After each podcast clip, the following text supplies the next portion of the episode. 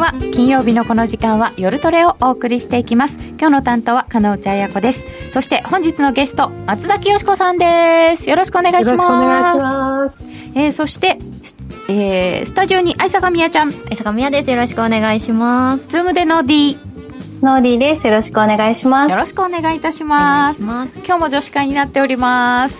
えー、今日も夜トレは FX 投資家を応援していきますよ。本日もよろしくお願いいたします。えー、さてさて、えー、先ほどあの梅雨に入って洗濯問題があって言ってたら皆さんあの除湿機とかあと洗剤とか詳しい方いっぱいいらっしゃっていろいろ教えていただいてありがとうございます。じっくり読みます。そしてですね今日はよしこさんにおいでいただきましたので、はい、えー、ヨーロッパの経済などなどについて詳しく伺っていきたいと思います。あでもどうなんですか？あのやっぱり物の値段ってまだまだガンガン上がってるんですか？泣きそうですね。全く下がらないです。えだって鈍化してるって指標的には言ってるじゃないですか。いやその指標こっちに持ってきてくださいって感じでその野菜だったら野菜。で一番怖いのは私が普段行ってるでまあ、割とデパ地下的なスーパーなんていうかそれしかないんですようちの近所、うん、そこに物が並んでないの最近。え野菜とか果物全部だからわざわざ遠くまで車で買いに行かなきゃいけなくなってそれが非常に不便でどうしてなのってあのお店の人に聞いてみたら、はい、トラックの運転手がやっぱ不足してるんですってまた。なのでうちの倉庫にはあるんだよみたいにおっしゃっててここまで来ない。そう。だからこうにまとめてくるから来る日は逆にもうこれ以上買えませんってぐらい並んでるんですけれど、やっぱりそれやはりそのまあちょっと話すと長くなるけどイギリスってやっぱりイギリスってユダヤ人が結構多いので、ユダヤ人の人たちって金曜日にあのどこにも出ない、まあ、パーティーみたいにやって木曜日に一番物があるんですねユダヤ人の多い地域は。だから木曜日に間に合うようにそこもなんていうローテーション組んでるので、ただ私は別に油断関係ないからパカッと忘れちゃって、そのみんなが買い終わった金曜日とかに今日みたいな日にポツンと行くと、あ、きゅうり一本もないとか、ネギ何もない。で、もう本当にリンゴとか4つぐらいしかないんですよ、売り場全部に。えー、そんな寂しい、うん、そう。だからものすごく困ってもうしょうがないからもう遠くまで車で買いに行ってますまだそういう物流の問題がね、起きたりしてるんですね。えー、様々。高くてないんで最悪です。ねえ、高い上にないって、ないは何より困りますよね。はい。はい。えー、一体景気どうなってるのかなどなど伺ってまいります。この番組は、真面目に FX、FX プライム by GMO の提供でお送りいたします。ESG、時々耳にするけど何から始めよう。そんなあなたに。ESG A to Z は ESG がよりわかる、身近になるをコンセプトに ESG に前向きな企業のインタビューや専門家による解説など ESG の最新情報満載でお届けします。これからの投資のヒントになるかも。ラジオ日経第一で平日の月曜お昼12時から、ポッドキャストや YouTube 動画でも配信中です。マネーに対する食わず嫌いありませんか？フォーユーと学ぶ日本経済。お金に関する心配事は山積みだけどどうすればいいかわからない。そんなマネー初心者に向けた30分です。最近気になるあのニュースについて詳しく聞けたりクイズで楽しく経済について勉強します。フォーユーのマネー事情も聞けちゃうかも。ラジオ日経第一。毎週水曜夕方6時から好評放送中。お楽しみに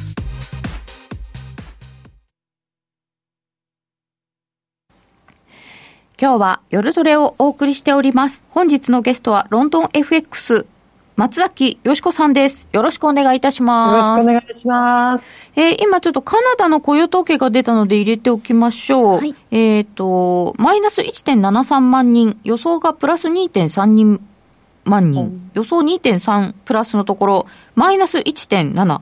カナダの雇用が、新規雇用者数が悪かった。そうですね、それにつられてですか、ちょっとわからないですけど、ドル円も下落していて、現在139点実銭あたりですね。は？それでつられて動いちゃっている気がしますで、株もちょっと動いている。ほうほうほう。という状況になっているようでございます。えー、カナダの雇用統計が出てきました。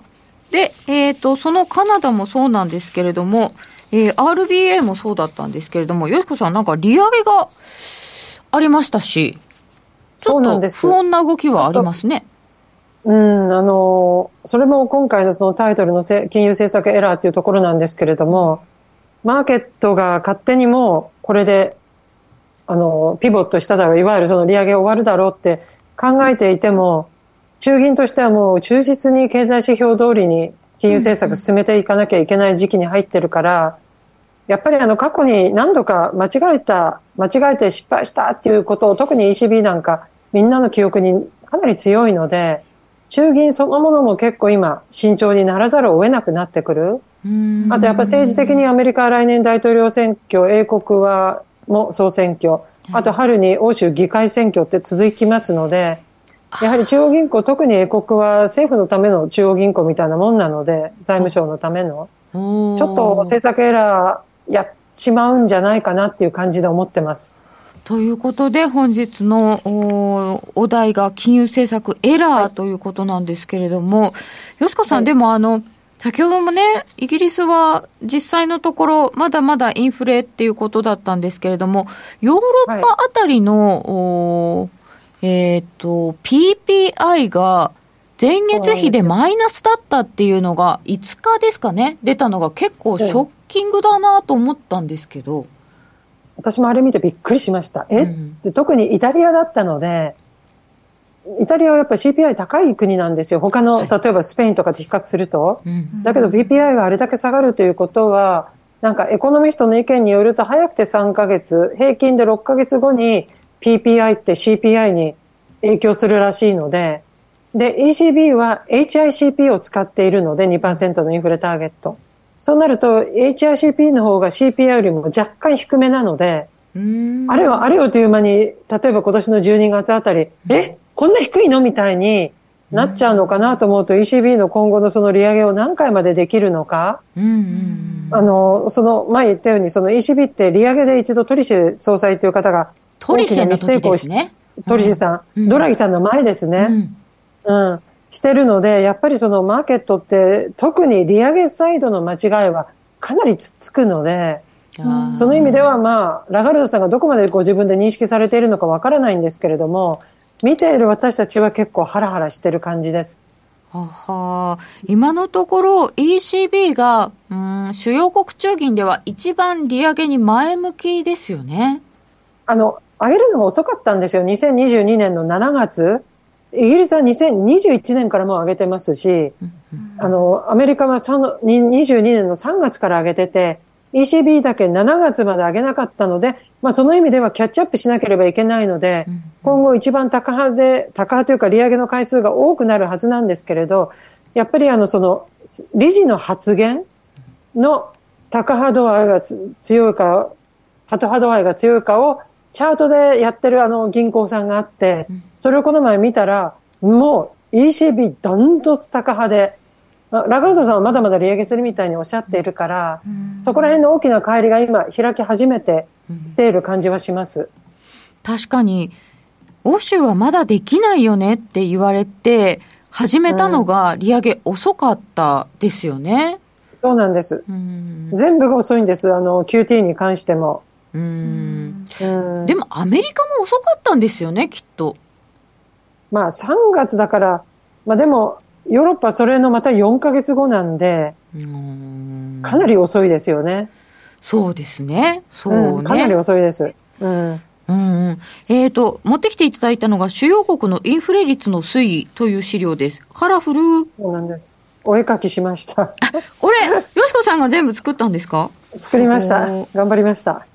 これで、あの、はい、そう、あの、赤いのはもちろん、例えば2桁インフレやった時とか、うん、で、オレンジ、ピンク、黄色、薄いベージュで、白。で、まあ、緑、青が割と低め。うん、で中国、スイス、日本、アメリカでが割と低めで、アメリカ、オーストラリア、ユーロ圏、イギリスが、まあ、めっちゃ、えあの、インフレが高いということで、もちろん、このあの、右に行けば行くほど、本来であれば利上げを今後もしなければいけないんですけれども、例えば私が住んでるイギリスとかはもう、今、4.5%で完璧ひいひい言ってるんです。もう、もうお願いだからここで利上げやめてくださいっていう感じで。政策金利4.5%でひいひい言ってる。いやいや、もうめっちゃきついですよ。もう驚くほどきついです。だから、カナダとかももっと上、あの、高く、あ4.75でしたっけ？この前ので、大丈夫なのかなっていうのももちろん住んでる方に聞いてみない限りわからないんですけれども、で、この前山火事ありましたよね？かなりひどいの、カナダ。そう、まだひどい。うん、そう、まだや、だからそれとかもかなり被害とかあるので、まあそれと金融政策は別と言われればそれまでなんですけれども、そういう部分でちょっと利上げしすぎちゃうエラー、または据え置きが長すぎるエラー、利下げを早早まりすぎたエラーっていうのが、今今年の早ければ10、11月、遅くても来年の上半期に、ポンポンポンポーンと出て、そこから大統領選、イギリスの総選挙っていくような気がして、たまらないんです。うん。いや、でも、イギリス、ね、一個前まで2桁ですよ、インフレ。いや、もう、だって物高いもん。これやっぱり利利利上げせざるを得なくなっちゃいますよね。うん、ただあの、一番最初の利上げは、やっぱりそのサプライチェーンの逼迫とかの、サプライサイドのあれなので、利上げがしても関係ないんですよ。うんうん、ただ、最近の利上げは、やっぱり賃金が上がっているっていう部分の、デマ、あとはデマンドがまあ少し出てきたっていう部分のもあるので、雇用がしっかりしているので、うん、やっぱりこの二次的影響、三次的影響、カナダ中銀のあの声明文読むと、第三次的影響とか、もう2時終わって3時まで来ちゃってるんで、英国はまだあの、セカンドラウンドのところまで、第2次のあれなので、あれなんですけど、やっぱりそういうのが出てくると、利上げせざるを得ない。本当の意味で、中央銀行にお願いしないといけないところに今、この、特にこの右側の赤いところは入ってきちゃってると思います、赤い国は。うん。アメリカがだいぶ落ち着いてきたように、これだと見ますよね。見えますね。本当に落ち着いたように見えますね。うん。でも雇用がしつこくいいですからね。いいあの、まあ、これは本当にいいまま言ってほしいんですけど、悪くなると早いんで、こちら、悪くなるのが。そうか。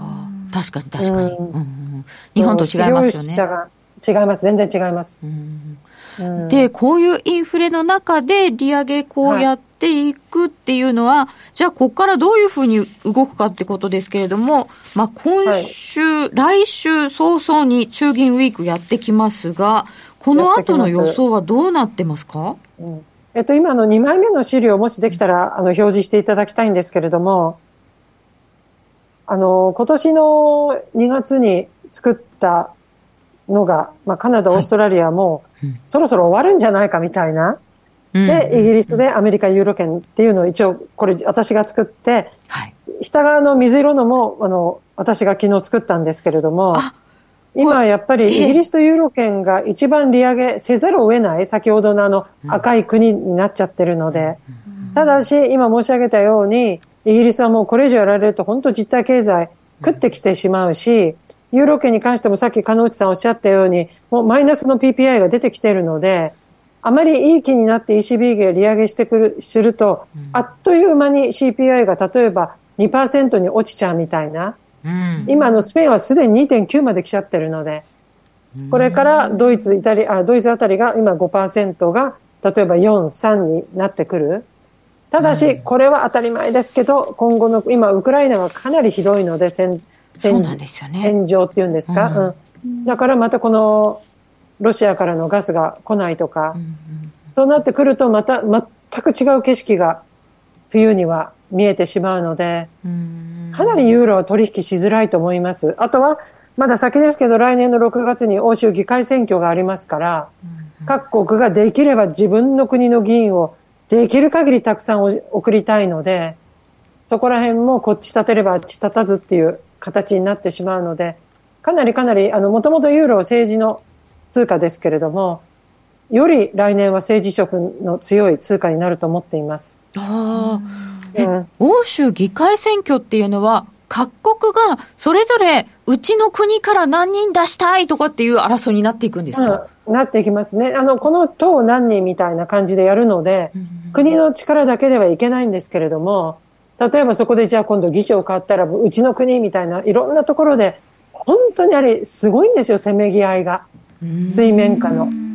で、あの、あさってから私が行くハンガリーの、あの、政党が、一番メインの政党から出されちゃったんで、あまりにもポピュリズムが強すぎるから、そうなるとやっぱり今度ポピュリズムが集まったせあの、力がどのくらい伸びるのか、今やっぱりインフレが強くてみんなひいひい言ってるところなので、それに乗じてポピュリズムが、まあ、いいことないこといろいろうまいですからね、やっぱ政治家なんで、口が達者なので、もしかしたらそれでポピュリズムの政党が議席とか伸ばしたからには、今、もうひいひい一番大変なのがフランスなので、うん、マクロンさん、全部大統領令とか法律使って、うん、あの、なんていうんですか、法案通しているので、全然議会の採決やってないんですよ、大事な法案は。なので、いろんなところでやっぱり、紆余曲折を得てくるから、来年のやっぱりあの欧州議会選挙って大事です。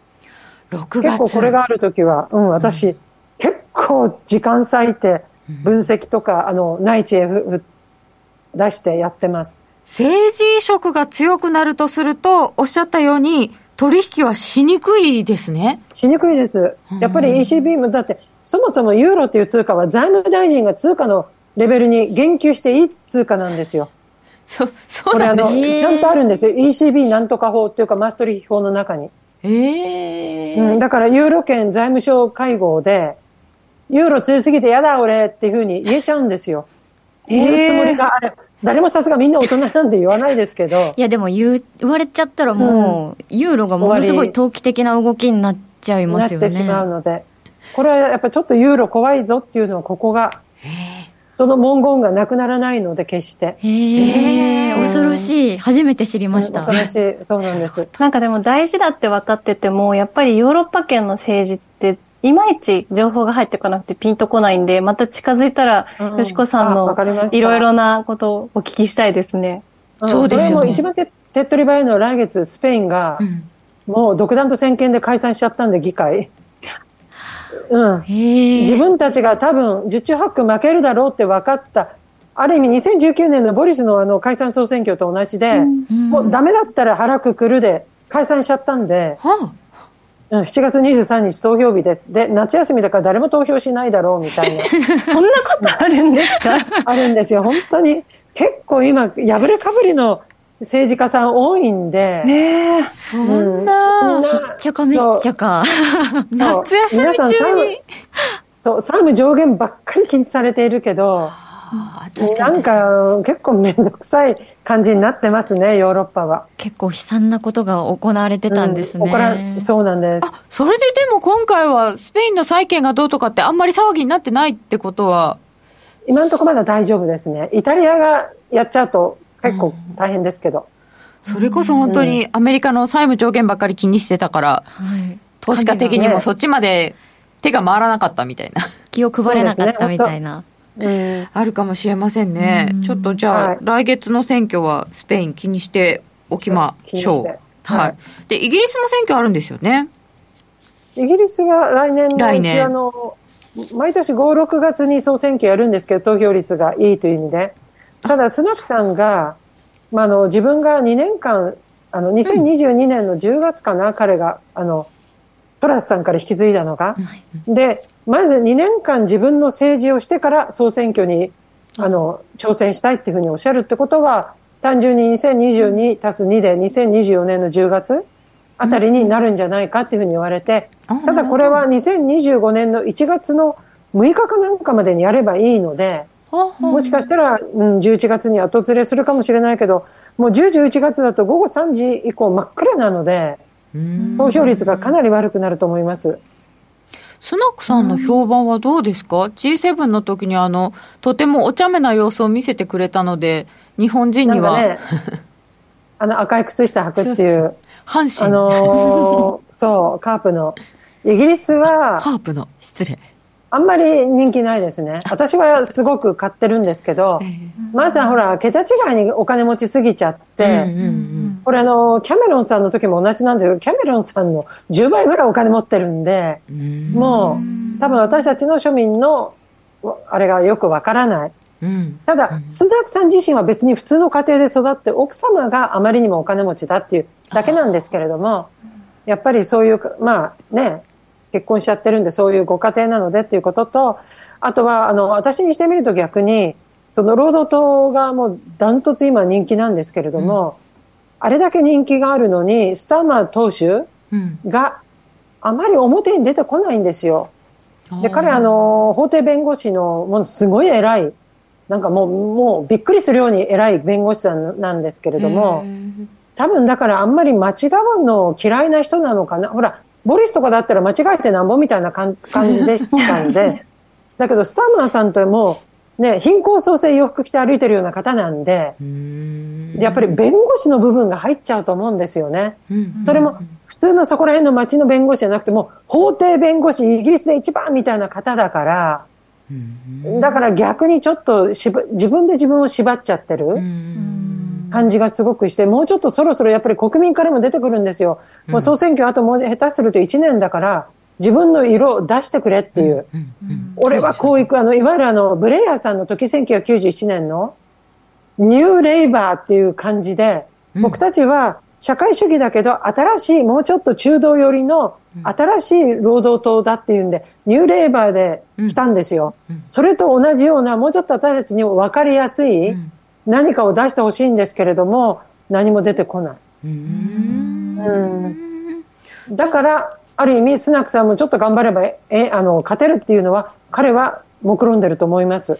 うんうん政治的にはまあ今のところ不安定要素はなさそうな感じですね。今とかないですね。うんさて、でもそうすると、やっぱり金融政策が景気との関係でどうなんでしょうかっていうところになりそうですけれども、えー、そうです。うん。で、あの、バンコブイングランドもそれこそあの、パウエルさんも、はい。少しぐらい景気が悪くてもいいと、インフレが下がるんであれば、うん、それずっとおっしゃ特にあのベイリー総裁はずっとそれをおっしゃってるんですね。はい、ただもう最近本当に景気悪くなってきてるんで、うん、じゃあ本当にいいんですね、マイナスになってもって言われて、はい、僕は構いませんって言わないんですよ、彼最近。おうん。で、多分パエ、パエルさんも言わないと思うんですよ。僕、マイナス、あの、景気大好きですとは、さすがに。言えないですよね。言えない。うん、だからそこら辺をどういう言葉でマーケットを納得させるかっていうのは、こっからの彼らの腕の試しどころだと思います。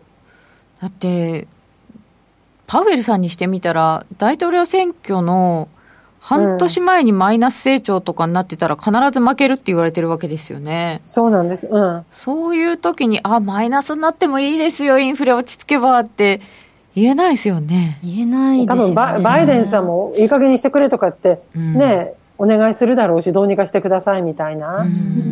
うん、だからそこら辺はすごい舵取りがここから選挙がなくても難しいのに、うん、そこに大事な選挙が入ってきちゃうので、うん、政治にも配慮しなきゃいけない。でもインフレを抑えなきゃいけない。景気もできるならそこそこ頑張ってほしいっていうので、うんものすごい、こっからだからもうエラーしかないと思ってます。申し訳ないけれど。いやでも、そっか、何やっても失敗っていう判断する人が出てきちゃう状況になってるんですね。うんスタグフレーションになる？スタグフレーションはもう英国がめちゃくちゃなると思います。うん、で、まあヨーロッパもなるんじゃないかっていう。ヨーロッパ全土で大陸欧州も。うん、でもアメリカは意外と強いんですよね、景気指標ね。そうなんですよ。そこなんですよ。うん、うん。ある意味悪くなるだろうと思ったら予想外に良かったみたいのが続いてるので、なんだかんだこの前の雇用も4%上回らなかったですもんね。3.7とかで落ち着いて、うん。うん、ただその期待インフレ値っていうのはきちんと下がってき始めてきているので、うん、その意味ではもちろん来週のその FMC も大事ですけど確か来週の金曜日は私のお待ちかねのミシガン大学の景況監視数で、あそこも1年先と5年先のインフレ期待値、私すごい見てるんで、それ。ああ、そうですね。うん。前回もあれが上がっちゃったのがね。そうなんですよ、そうなんですよ。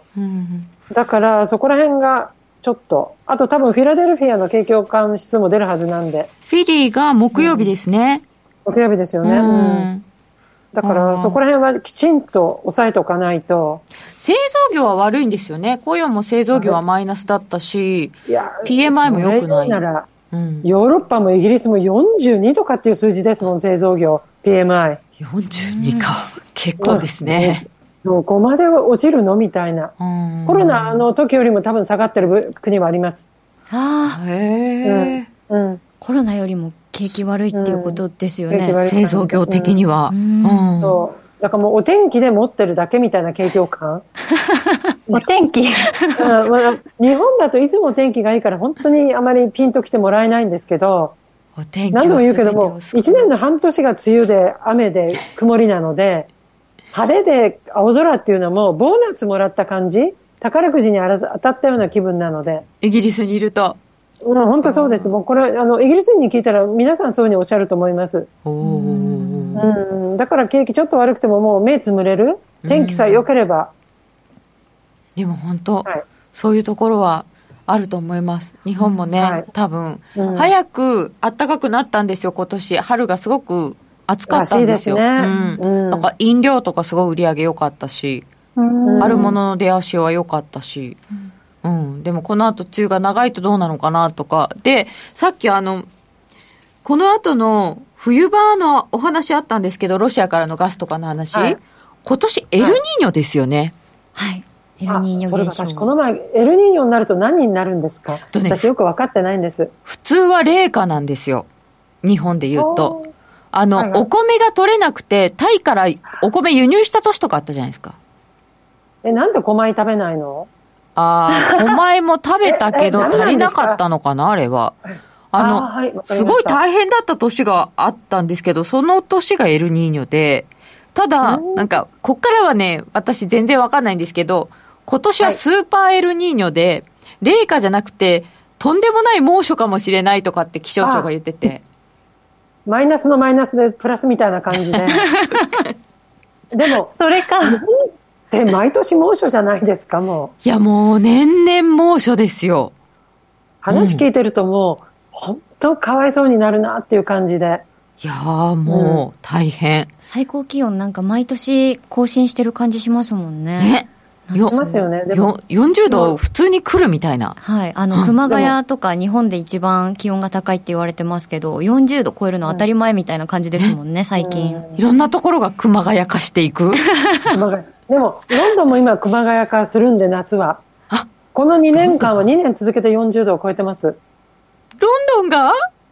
はい、去年が私のスマホでは44度でした。ええー、あ、その時にプライムさんのセミナーやってて、もう、ポタポタ垂れてくる。ほら、扇風機も何もないから、クーラーもないし、ポタポタ垂れてて、チャットで、よしこさん、汗拭いていいですよって言われて。うん、なんか拭いちゃいけないかなとか思っちゃって。うん、北海道ぐらいなんですよね、井戸。いやいやいや、カラフトです。カラフト、ああ、もっと上なんだ。カラフトです。で40度。東京が、東京がモロッコなので、東京はモロッコと同じなんですよ、井戸が。で、扇風機すらなくていい生活ってことですもんね、普段は。そう。あの、か、か、あの、売ってるんですよ、別に扇風機は。ただ、1年のうち扇風機使うの本当に1週間しかないので、うん、物はこれ以上増やしたくないから、今度あの、うん、首にかけるのがロンドンでも売り始めたので、扇風機で。あれはやっぱりバスとか電車で皆さん使ってるらしいです。あれぐらいだったらね、小さくていいんですかね。うん。そう、私も今年は買おうと思ってます。もしそうなったら。あと、風を出すやつだけじゃなくて、なんか、冷却するやつ首にかけてる人増えましたよね。なんか、冷たく感じるタオルとか結構売れてますよね、うん、最近。体、体冷やしたくないからいい。難しいですね、それはね。はい。で、そんなお天気も影響しそうな、はい、ちょっと、それがあるとまたインフレ上がっちゃうから。そうですね。やっぱりこちらも飲料かなり今売れて、売れ始めてみみたいです。えー、うん、でも、そうすると、欧州はすごい暑くなったって言っても、冷房しないのか？冷房ついてないから。ですあスーパーとかはもちろんあるし、スーパー、ジム、あの、ショッピングモールはあるんですけど、いわゆる一般家庭はない。私は前に住んでた家が、一番上の階だけはクーラー入れたんですけど、やっぱりそのクーラー、その、あの、エアコンそのものが古い、なんか日本で売れなかったようなものが多分こちらに来てるようで、音がすごい、えー、もううる、うるさくて、気がおかしくなるような音、ニンニン、ニンニン、ニンニンってなんか 音立てて、うん。そう、だからあれはもう大失敗でした。そうですか。うん、えー、じゃあそこは電気代かかるっていうのはないのかな？うん。そうですね。扇風機ぐらいですね。うん。やったとしても。でもどうも景気の方は不安だなっていう声の方が多そうですね。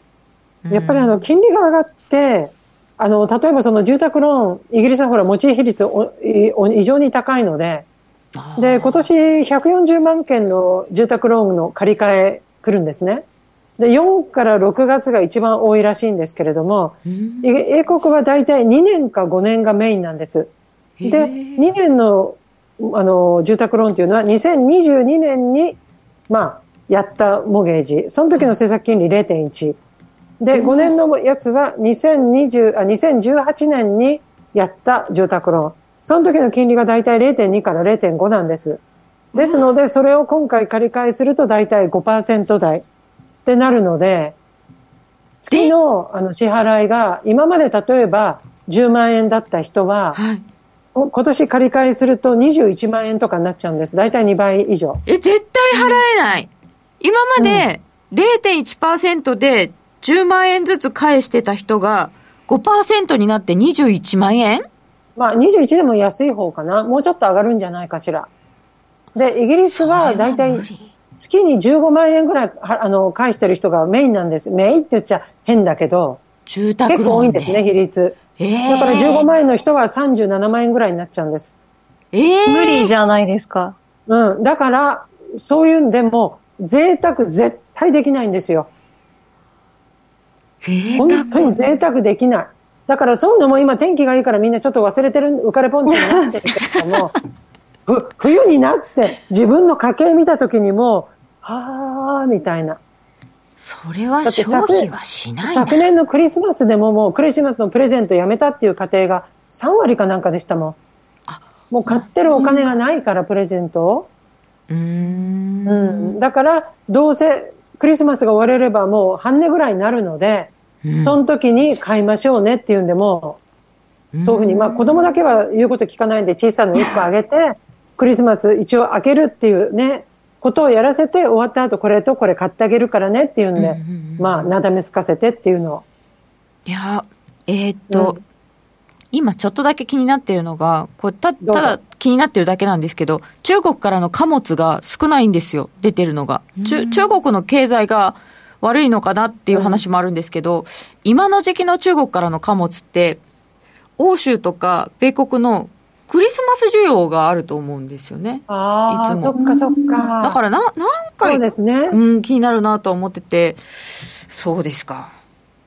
多分、クリスマスは盛り上がらないと思います。うん、もし、この後また利上げが1回、2回あるようですと、政策金利5%になってしまうので、そうですね、もう今の時点でひいひい言ってるから、もう声も出なくなってしまう。子供泣いちゃいますね。プレゼントもらえないって。うん。なんか。もう今貧困問題がすごいので、イギリスも食べられない。子供用にご飯を食べさせられない家庭。うんちょっとそれは金金利どころじゃないのかもしれないですね。あ引き続き、えっと、アメリカのお話も伺っていきたいと思います。はい、それではここでお知らせです。はい、FX プライム by GMO が提供する選べる外貨の米ドル円原則固定スプレッドは、市場が動く午前9時から翌午前4時までの間、0.1銭へ縮小しました。それ以外の時間は6銭で取引できます。さらに1万通貨未満のインターネット取引手数料も無料化したので、今まで以上にリーズナブルに。FX の取引なら、やっぱりプライムで決まり。株式会社 FX プライムバイ GMO は、関東財務局長、金賞第259号の金融商品取引業者、及び商品先物取引業者です。当社で取り扱う各金融商品は価格の変動等により損害を被るリスクがあり、投資元本は保証されません。商品ごとにロスカットや強制決済などに関わる手数料及びリスクは異なりますので、当該商品の契約締結前交付書面を熟読ご理解いただいた上で、ご自身の判断と責任において、事故の計算により取引を行ってください。6月30日金曜日、東京銀座のフェニックスホールで無料投資セミナーを開催します。第1部は、朝鮮でおなじみの井上哲夫さんが聞き手を務めるニューアートホールディングス個人投資家向け説明会。第2部は、エコノミストのエミン・ユルマズさんが、日本企業の業績動向や、マーケットの下半期の見通しなどを解説する、ここでしか聞けないスペシャル講演です。当日ご来場された方、先着50名様に商品券500円分を申請。お申し込みは、ラジオ日経ウェブサイトから。抽選で100名様をご招待。締め切りは、6月23日必着です。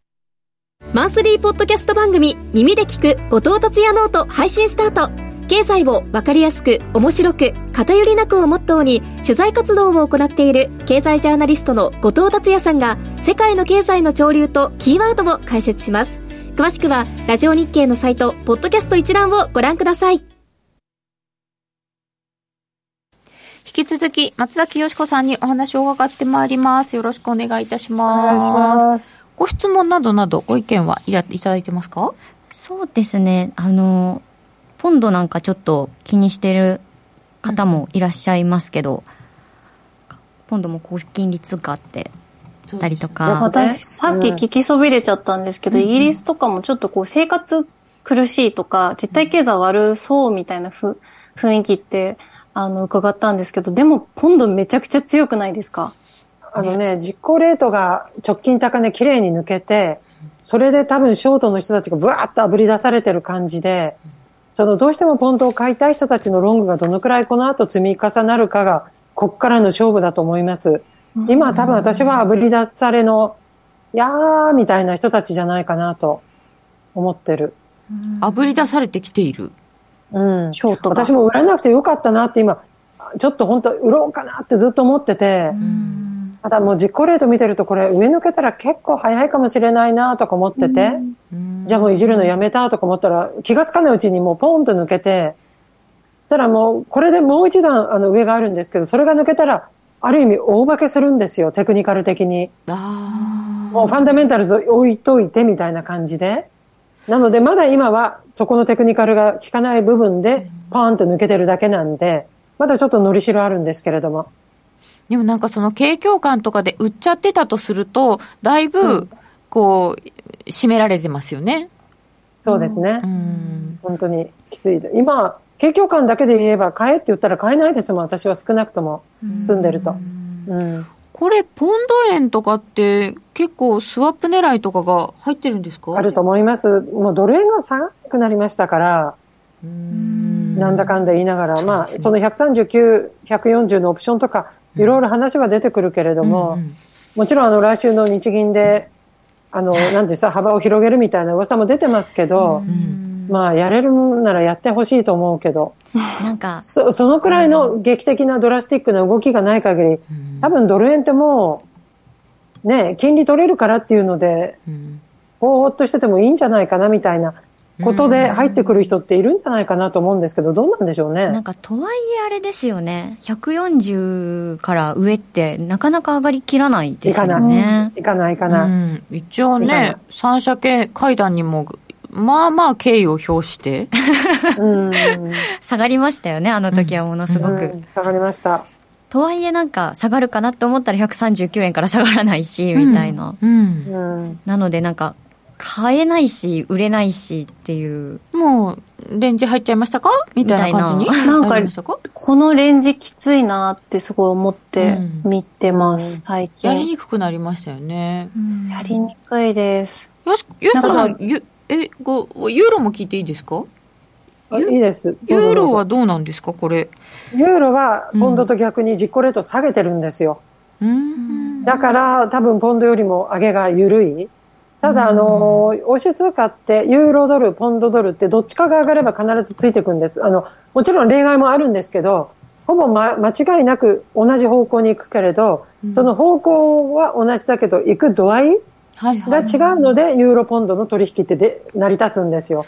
同じだけ上がっちゃったらユーロポンドずっと横ばいのサウジアラビアリアドみたいになっちゃうから 必ずあのあのあれがあるんですけど今はやっぱりポンドの方がスコーンと一度頭を上抜けていってる感じです、うん、じゃあ一応方向としてはついていってるけどそんなに上がれないユーロってことになるわけですね。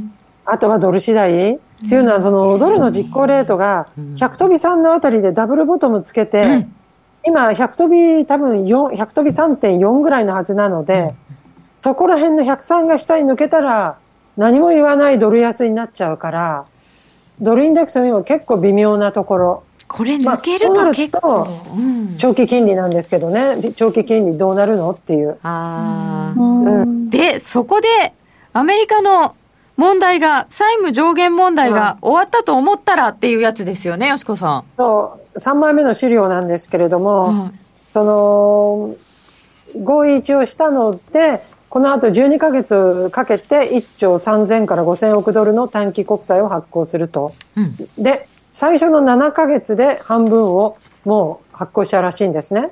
でそうな、うん、そうなるとやっぱり投資家さんとかいろんな方が買うのでマーケットの流動性を吸い上げる形、お金を払うので、吸い上げて払うので、うん、マーケットのリクイディティが低くなって、短期金利が上がっちゃうんじゃないのっていうことで。ただ、それがじゃあドル高に行くのか、逆に短期金利あまりあの引き上げられちゃうと、この前のあの地銀の危機みたいな破綻がないとは言えないので、で、そうですよね。ちょっと怖いっていう感じですね。アメリカのその地銀の問題ってどのくらいの金利レベルでどこがまずくなるのか私たちよくわかんないので、非常になんかこわごわ見ている感じ。で、出るときは突然じゃないですか、当たり前ですけれども。突然でしたね。突然なんか株の取引停止とかって言われて、ずわーっと下がってくるから、うん、なのでやっぱそこら辺非常に怖い。見ていて、アメリカの今の地銀問題って。なんか一旦終わったような顔してるんですけど。そうなんですよ。うん、うんでもまたなんかあったら出てきちゃうかもしれないわけですよね。うん、そうなんです。だから長期金利高いからドル買いっていうのが、今度は地銀破綻でドル売りみたいにならないとも限ら株がもし崩れてしまうと。なので、なんか、ある意味、非常に取引しにくいから、まあ、本当今年は千人、あの、利食い千人力の、うん、あんまりいい気になってもっと伸ばそうみたいに考えていると、朝起きたら損切りがついてましたみたいな。嫌なパターンですね。うんいや、もう何度経験しているか、本当に。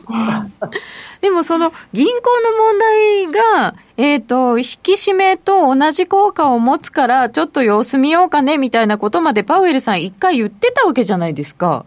そうなんです。本当それも最近はなくなってますかね？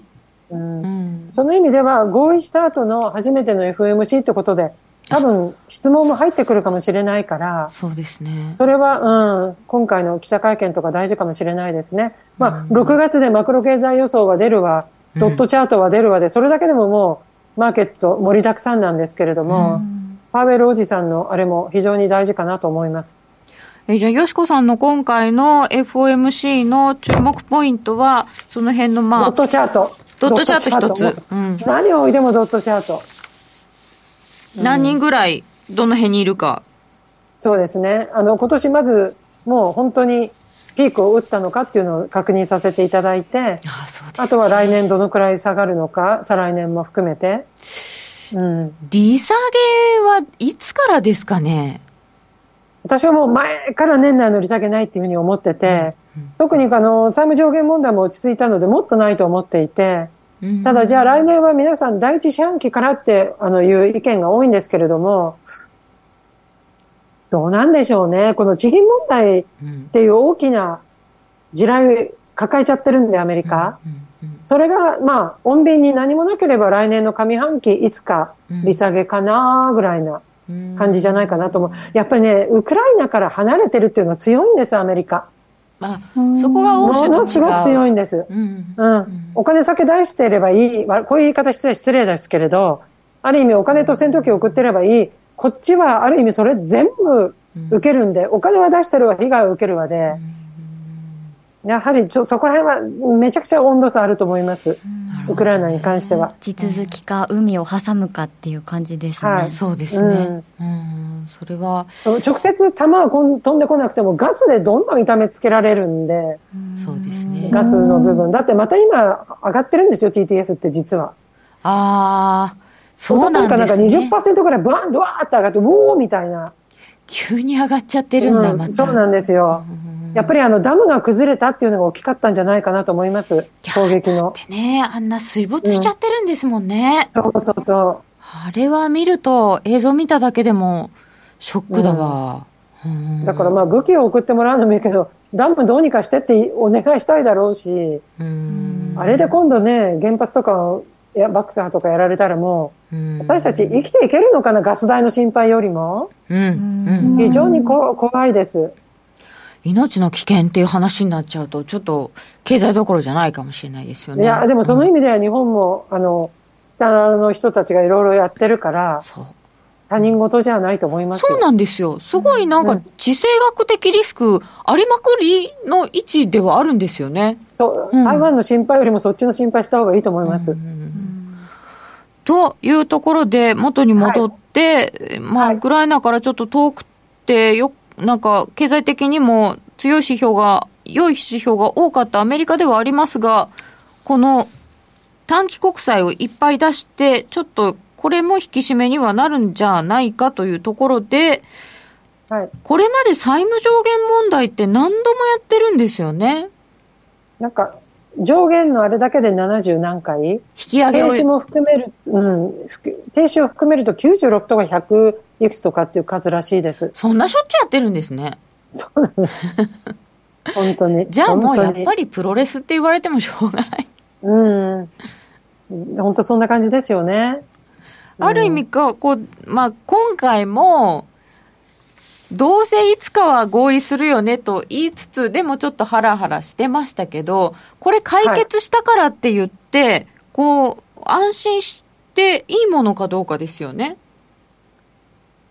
うん。ただまあ、2025年までは来ないという意味では、うん。もう大統領選見え見えの、なんか、時間軸だなと思ったんですけど。本当ですよね。25年にするあたり。そう。24年はとりあえず政府っていうかん形だと思います。でもこれ、よしこさん、あの、債務上限の合意の前後で、マーケットはどうなるんですか？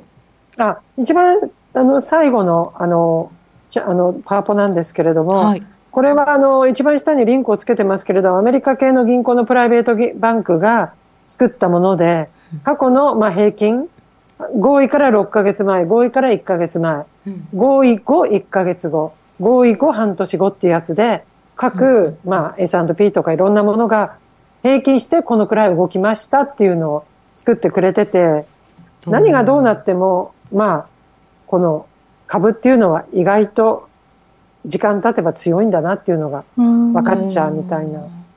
うん、そうですね。1ヶ月後は SP500 は結構下がってますけど、戻しちゃうんですね、6ヶ月ぐらいでね。で、ドル円に関しては逆に下がる方なんですよね。真っ赤っかだから全部。本当だ。うんいや、金利下がってますもんね。うん。だから一応ドル売り円高っていう多分そういう見方だとこれ思うんですけれども、ただもちろんこれあくまでも平均で必ずこうなりますっていうわけではないから、あれなんですけど、だからその意味ではこのドルユーロっていうのもドル高ユーロ安、ドルスイスに関しても、まあドル高ユスイス安みたいな感じになる。で、ドルインデックスはドル高っていう感じでなるみたいですね、その過去の平均では。これ見るとドル高はドル高なんだけど、さらに円高ってことですか？そうですね。うん。ただまあこの通りいけば苦労しないんですけど、でもこういうのってやっぱり頭の中に入れとく分には全然損はないので。そうですね。うん。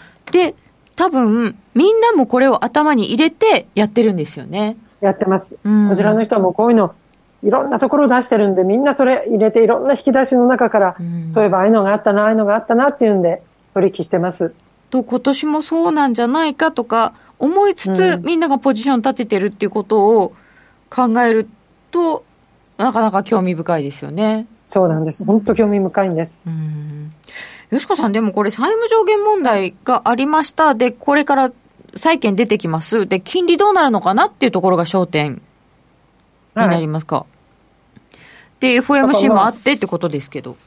そう。まあ、来週すぐ、その短期金利がどんどん上がって止まんなくなるわけじゃないので、うん、来週に関してはやっぱり私は FMC と、うん、あの、ミシガン大とか、あそこら辺は非常に興味がある。まあ、もちろんその来週の、あの、指標って言われたらイギリスの雇用統計、個人的には一番大事なんですけれども。13日。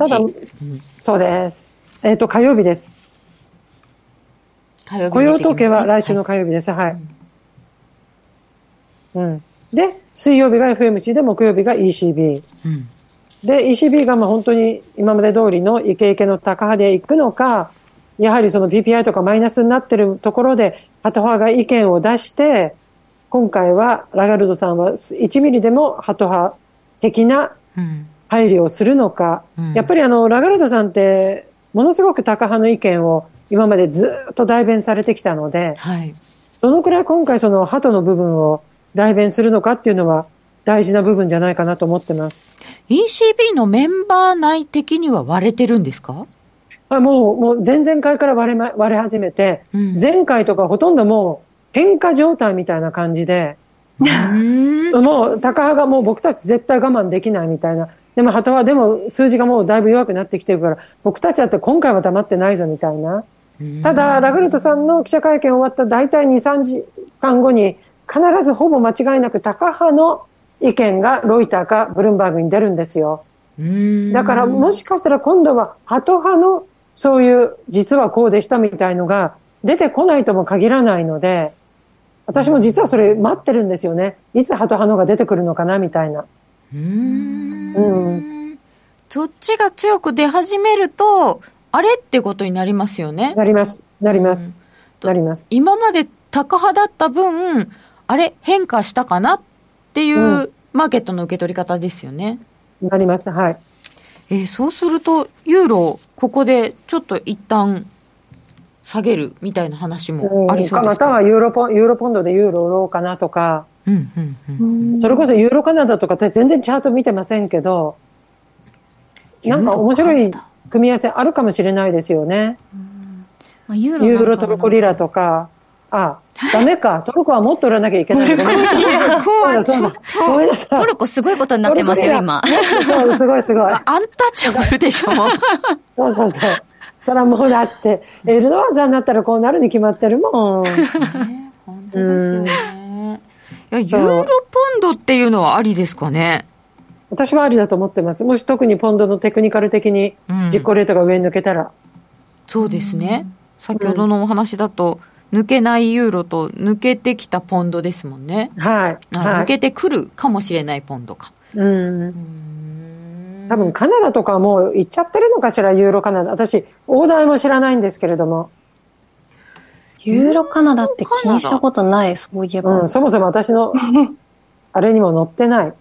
ユーロスイスっていうのも面白いのかな？スイスはやっぱりスイス高を狙ってるので。そうですね。うん、ただかなり下まで来てますね。うん。うん。ユーロそうやってなんか一個一個、例えばそのドル円が頭重くなるんだったらユーロ円っていうのも面白いんじゃないかなとも思うし、結構今無責任に言ってますが。まあでもユーロ円の冷やし見てると確かになんか150円より上っていうのがなかなか試せてないなって最近と思いますね。冷やし。しかし、本当に大台が変わったわね。ユーロ円が130円台が、あ、150円台がっていう、あれになっちゃったんですもんね。いや、なんか私なんか過去にユーロ円が確か120円だかなんだかっていう時には、うん、はい、うん、記憶にありますけど、もう150円かって感じですね。私なんか、どれもそうです33円ぐらいのイメージがあったんで。一時期なんかユーロ円を読んでるんだか、ドル円を読んでるんだか私みたいな話が。ああ、一緒ぐらいだった。うんうん。本当そうなんですあの、パリって言われた頃。うん、えっ、ー、と、これユーロ円だっけ、ドル円だっけみたいな時ありました。うん。本当だからなんかこう、感覚的にはちょっとだいぶ変わってしまったって、ここの1、2年ですよね。そうですね。うん、本当に、本当そうに変わりました。でもそれはやっぱりドル円がなせる技だと思うし、そうですね。え、海外勢から見ると、今回の日銀って動きそうだと思ってたりとかするんですか？いや、今はね、結構脇はくしてます。そうですか。上田さん、うん、上田さんが就任された直後の4月の28でしたっけ、うん、あそこはみんなもう腕がっちりで脇の下がっちりだったんですけど、なんか最近の発言聞いるとあんまりやりそうにないなみたいな感じで、今は脇甘いですね。ああ、そうですよね。うんいやもう4月は、やっぱりあそこでもう流れ変わったなっていう感じはありますよね。うん。うん、そこまで。でも拡大するっていう予想、まだ出てるみたいだから。そうそう、あるんですよ。うん。うん、なんか、よくわからない。うん。あ、でも、今回は4月とはちょっと違うわけですよね。ですよね。うん。株価も高いし、いいことばっかりですね、日本は。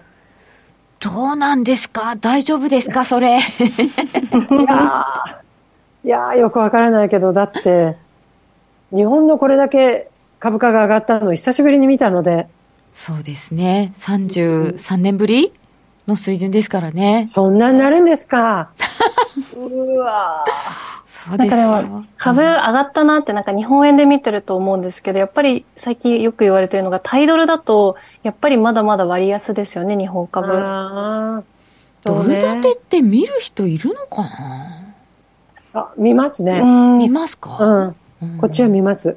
うんなんかドル建て見てると、なんかか、為替？ドル円とかの高すぎて買えないけどみたいな時も、うん、なんか株上がってる、なんか最近ちょっとまた相関あるなって思ったりして、うん、ちょっと見るようにしてます。うん。まあ、ドル円と日本株は今回は連動しましたよね。うん、しましたね。本当しましたね。あ全然関係ない時もありましたけどね、今回はやっぱり、こんだけ急激に株価上がると、ヘッジも出るでしょうし、そうそうそう。うん。なんか、アベノミクスの最初の時とかと似たような動き方をしてるし。ああ、確かに。あの時そうでしたよね。うん、ただ、私はあの、現役の頃はやっぱりその頃も日本の金利ってずっと低くて、うん、何もわざわざ為替やらずに円借りてきて買えばいいじゃんっていう動きだったので、うん、その、為替でもちろん円売りのヘッジっていうのは100%合意、あの、わかるんですけれども、わざわざ難しいことしてない人もいると思うので、うん、そうですね。その部分はどこまで本当、何パーセント、その海、外勢の買い越しとかっていう部分の何パーセントが本当に真面目に円を売って為替でやってるのかっていうのは、ちょっと私は懐疑的なんですよ。だって、いくらでもタダで借りられるんだもん、ある意味。そうですね。ほぼゼロですよね。あの、こちらから見ちゃうと金利は。金利が。本当本当だからバフェットさんも買うって言って、日本株買うって言って、あの、日本で債券出してますもんね。結局、キャリートレードですよね。そうですね。うん。まあ、そこは、金利がないっていう国は、他に今ないですからね。ない。もう今ないです。うん。それはやっぱり考えますよね。そこを使ってどういう取引しようかなっていうことになりますよね。で、今回も、えー、イギリスのお話からヨーロッパのお話などなど伺ってまいりましたけれども、えー、じゃあ、ここから、えっと、よしこさんのポンドの注目ポイントなどなど、もうちょっと伺っておきたいと思いますが、番組はそろそろお別れのお時間となりました。えー、この後よろしければ YouTube 延長配信でよしこさんのお話お楽しみください。えー、ドル円がちょっとカナダで動いたりしたみたいでしたけれども、はい、現在のところは？139円36銭あたりですねはいえこの番組は真面目に FX、FX プライム by GMO の提供でお送りいたしました。それでは皆さん、さようなら。